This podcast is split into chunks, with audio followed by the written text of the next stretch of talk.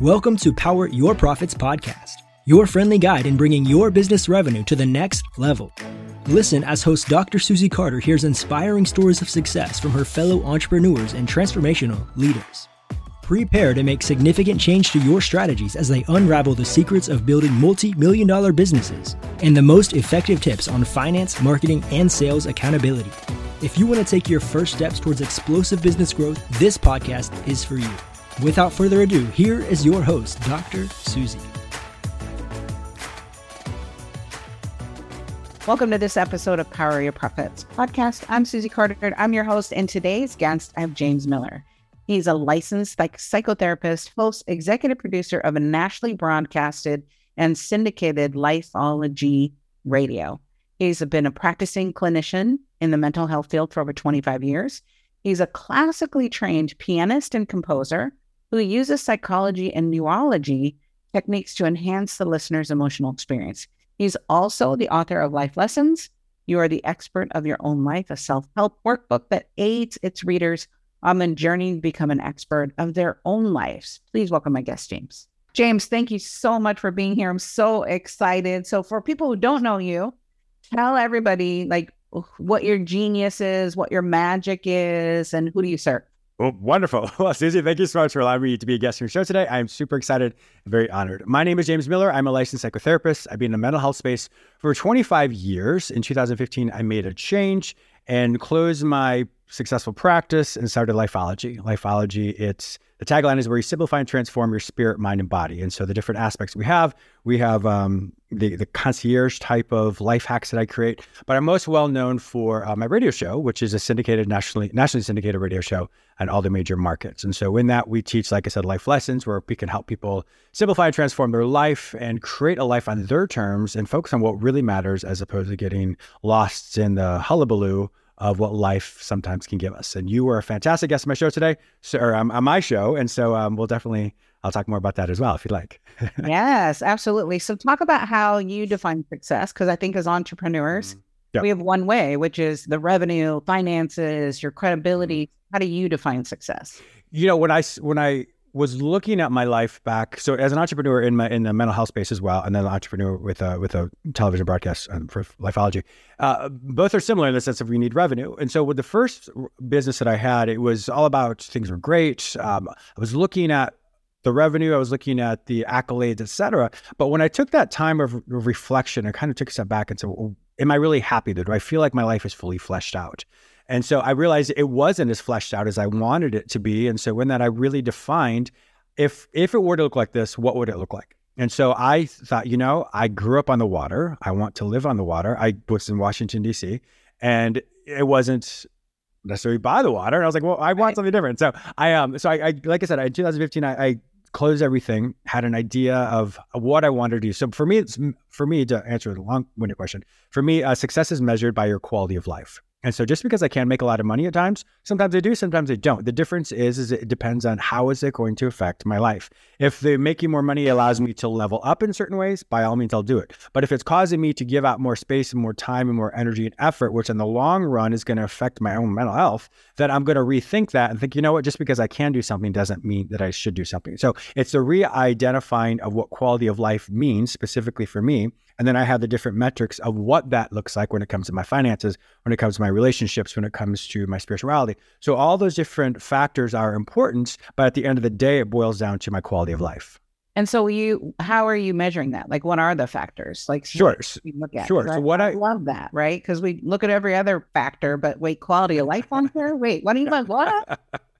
what I typically do is, uh, so I talk about this in my book, Life Lessons. You're the expert in your life, and so a little plug there. But what I do is I talk about how to how to measure success. And so what I have people do is break down their life into as many components as they want. And so for me, it'll be I can talk about mine, but it's important for everyone to be very specific with them and intentional about their self. And so there's nine of them, but I will break it down. I'll just give an example of, like as many as you can think of. So we have um, my my friendships, my um, intimate relate or my partnership my health, my wellness, my finances, my retirement, my income, my vacation, my hobbies, my um, say spirituality, my um, my nutrition. And so there's so many things that I break it down to. And so when I do that, then I'm like, okay, well, this is this is how I compartmentalize my life. And then uh, on this graph that I create, so you put this on the horizontal line.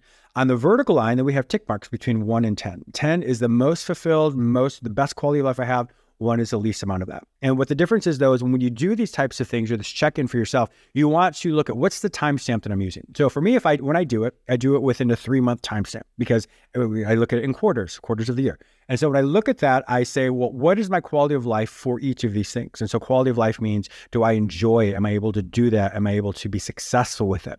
So with each one of those things that I look at, then I measure them, I graph them out. And so it's a really good snapshot to say, wow, this is, you're doing really well here. And you know, actually, you're not doing so well here. And so, w- what happened? So, it gives me a really good framework to say, let me move the widgets, in other words, these, car- these categories in my life around to such a degree that they're all leveling up. And so, when I do that for the three months, I can say, well, if I'm if I'm lower on this area and I don't really know what to do, well, if I know what to do on this area, let me raise that a little bit more, which then by proxy will then allow me to be more mindful of how to raise these other levels up as well. I love that. You're listening to another episode of Power Your Profits podcast.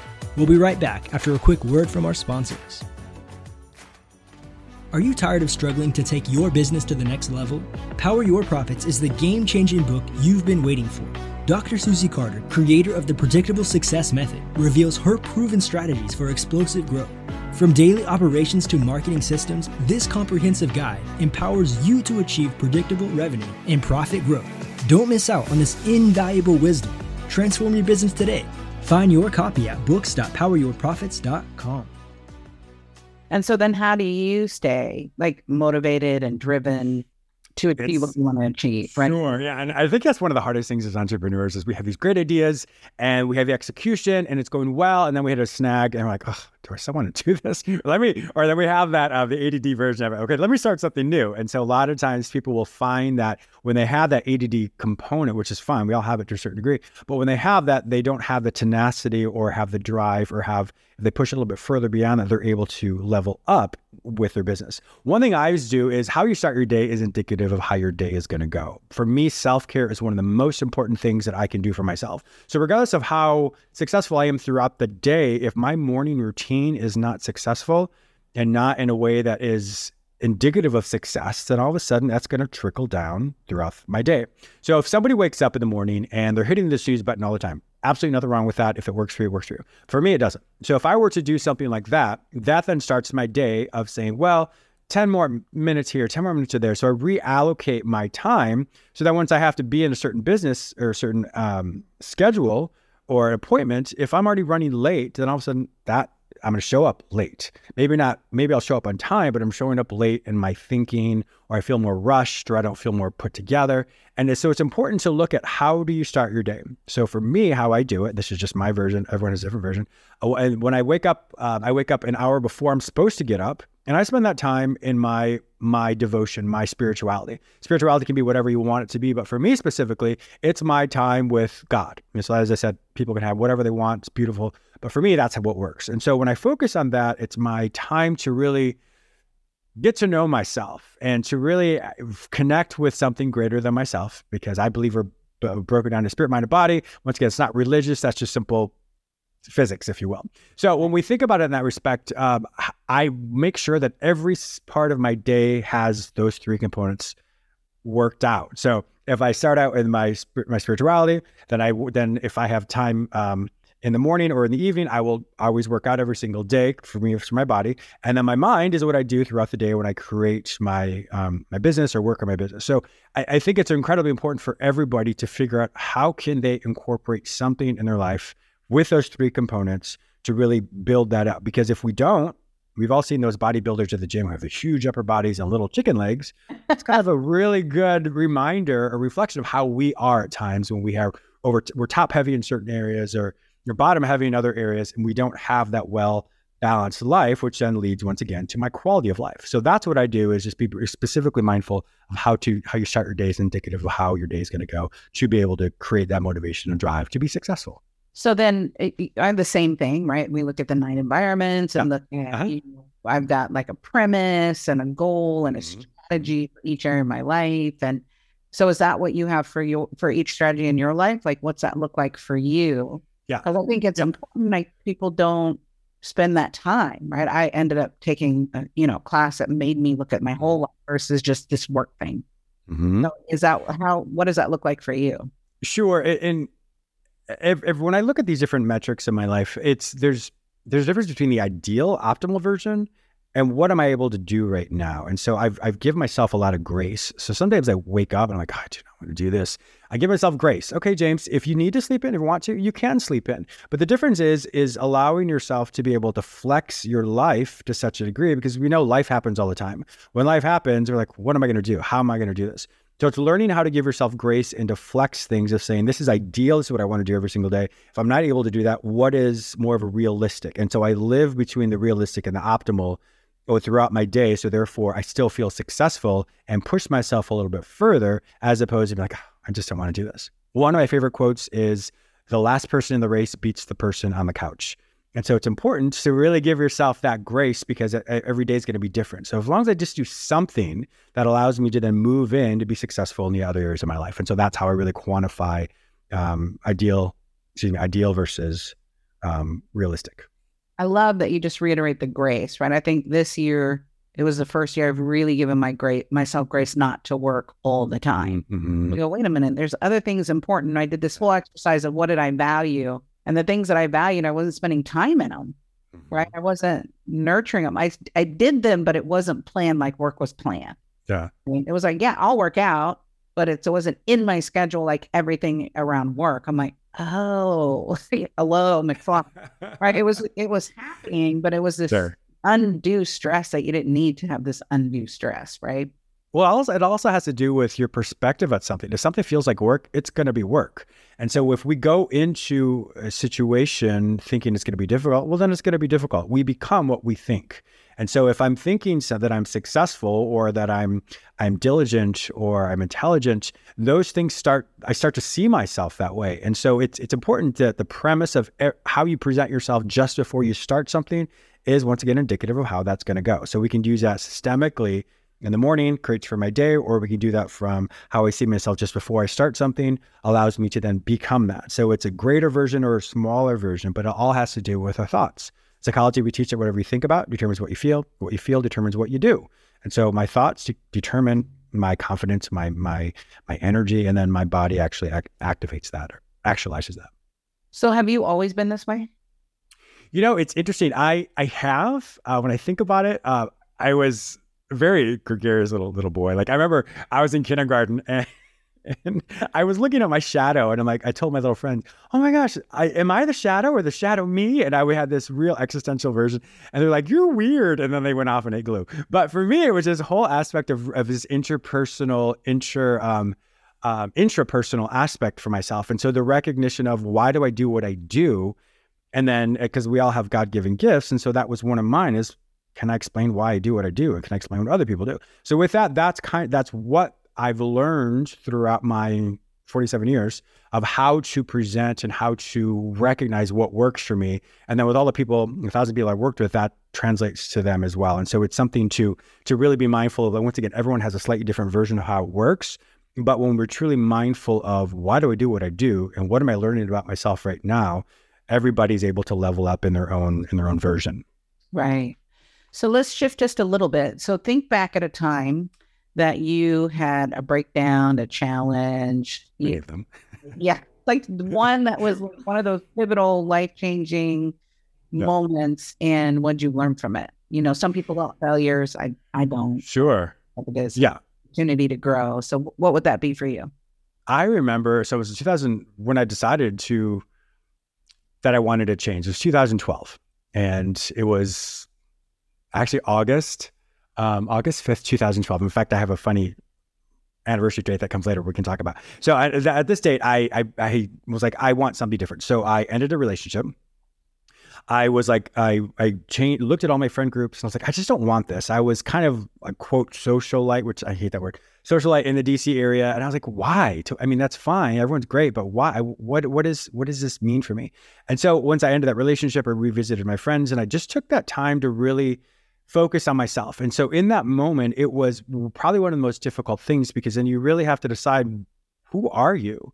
And so in that, when I pulled myself away and spent this time of quietude and stillness, I was surprised. So there, I had this whole other side of me. I'm a musician as well. I'm a composer, and so I, I hadn't composed in years. And so when I wrote, when I, I was, a, it felt like a breakdown for me because it was why, why am I? How did I get here?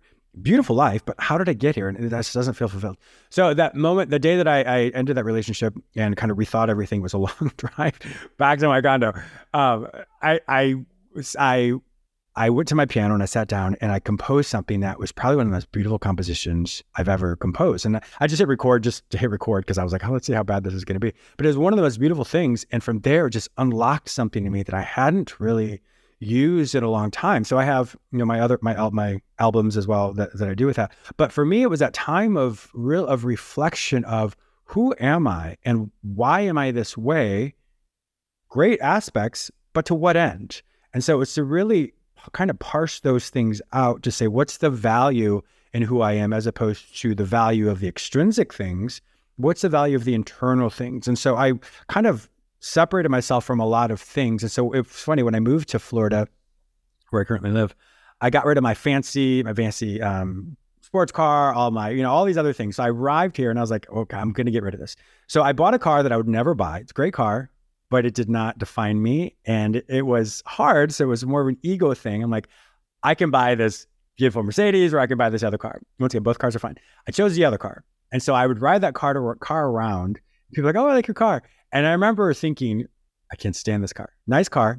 Not couldn't stand it because it didn't reflect me. But it was a whole exercise of saying, I don't care what the, the things that I have, it doesn't define me. So I was really cognizant of that. And it was an interesting time. Um, and I was able to really decouple the accolades, um, material things to really define who James is. And so that in 2012, when that happened, it was a huge awakening for me to be more real, more transparent, more authentic, more um, uh, just truly who I was, who I'm supposed to be. And so it was a really powerful moment of of a lot of reflection, a lot of um, introspection. And so from there, that's really been the foundation for who I am moving forward is regardless of what platforms I'm on or what I do, I'm blessed, but that doesn't define who I am.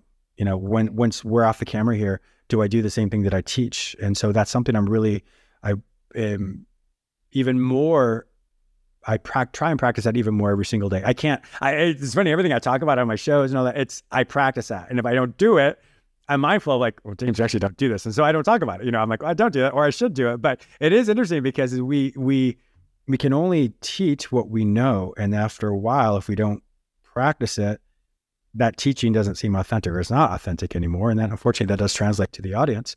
And the audience realizes that. And then, you know, once again, then you have a come to Jesus moment, like, oh, what am I doing? So I prefer to just to have a constant awareness of who I am and to build off of that as opposed to having to have those dark moments that I put myself through because I just lost sight of who I am and where I want to go.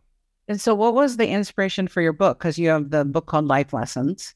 What yes. write that book, and what was what was the catalyst? Because I think there's always a catalyst when you write a book, or because it's a lot of work. Yeah, right? and a lot of work. Yeah, so, yeah. You read like 27 books, whatever. I'm just kidding. but you know, for me, it was it was interesting because I have uh, life lessons. Um, the way I wrote it was there's so many wonderful self help books out there, but for me, it's if I'm struggling to read a self help book, I'm like I don't want to read five, six hours of something. I need something right now. And so the the way I wrote this book is specifically to focus on what works for people, what doesn't work. I don't know what works for you, Susie. I know it works for me. So if I'm let's say I'm feeling heartache, what have I done? Oh, so I feel I'm feeling heartache right now. The situation may be different, but heartache is heartache. When did I feel heartache before? So let me reflect back on that. When did I feel this emotion? what did I do to help me through this that worked? What did I do that helped me that did not work? Because sometimes we think in the moment, crap, what am I going to do? I don't know what to do. This is so foreign to me. Well, it's not. The emotion you felt that so many times before. So it's learning how to re-implement the things that work for you so you don't have to reinvent the wheel. So in the book specifically, I, I, help people look at what's worked for them. So the book is written into nine different categories, multiple chapters within there, and just uh, they're simple life lessons. And so I create the platform for people to figure out how, whatever emotion they're experiencing that's specific to that chapter, create, help them reflect on the what works, what doesn't work, and then I give them tools of then how to implement that to move forward, to, to strategize ways to do that. All that is a, uh, an accumulation of what lifeology is. And so in my shows, I always have these small little snippets. However, the first the first uh, chapter it's called radical acceptance and um, and so i wrote different versions of the book at different times and but i ended up writing the first chapter just before the book went out. and so, because I, I, was, I was like, I'm, I don't want to really write this one. So, radical acceptance is um, it's a psychological term that basically means you accept the facts as they are. Doesn't mean you approve of the facts. It does not mean it lets anybody off the hook of whatever they've done. It just simply means these are the facts. I can feel however I want to feel, and what am I going to do about it? So, I remember I wrote radical acceptance, and I just went through a really difficult breakup, an unexpected breakup. And in that, I was like, okay, these are the facts. This person has left. This is what's happened. I wasn't expecting this. What do I do?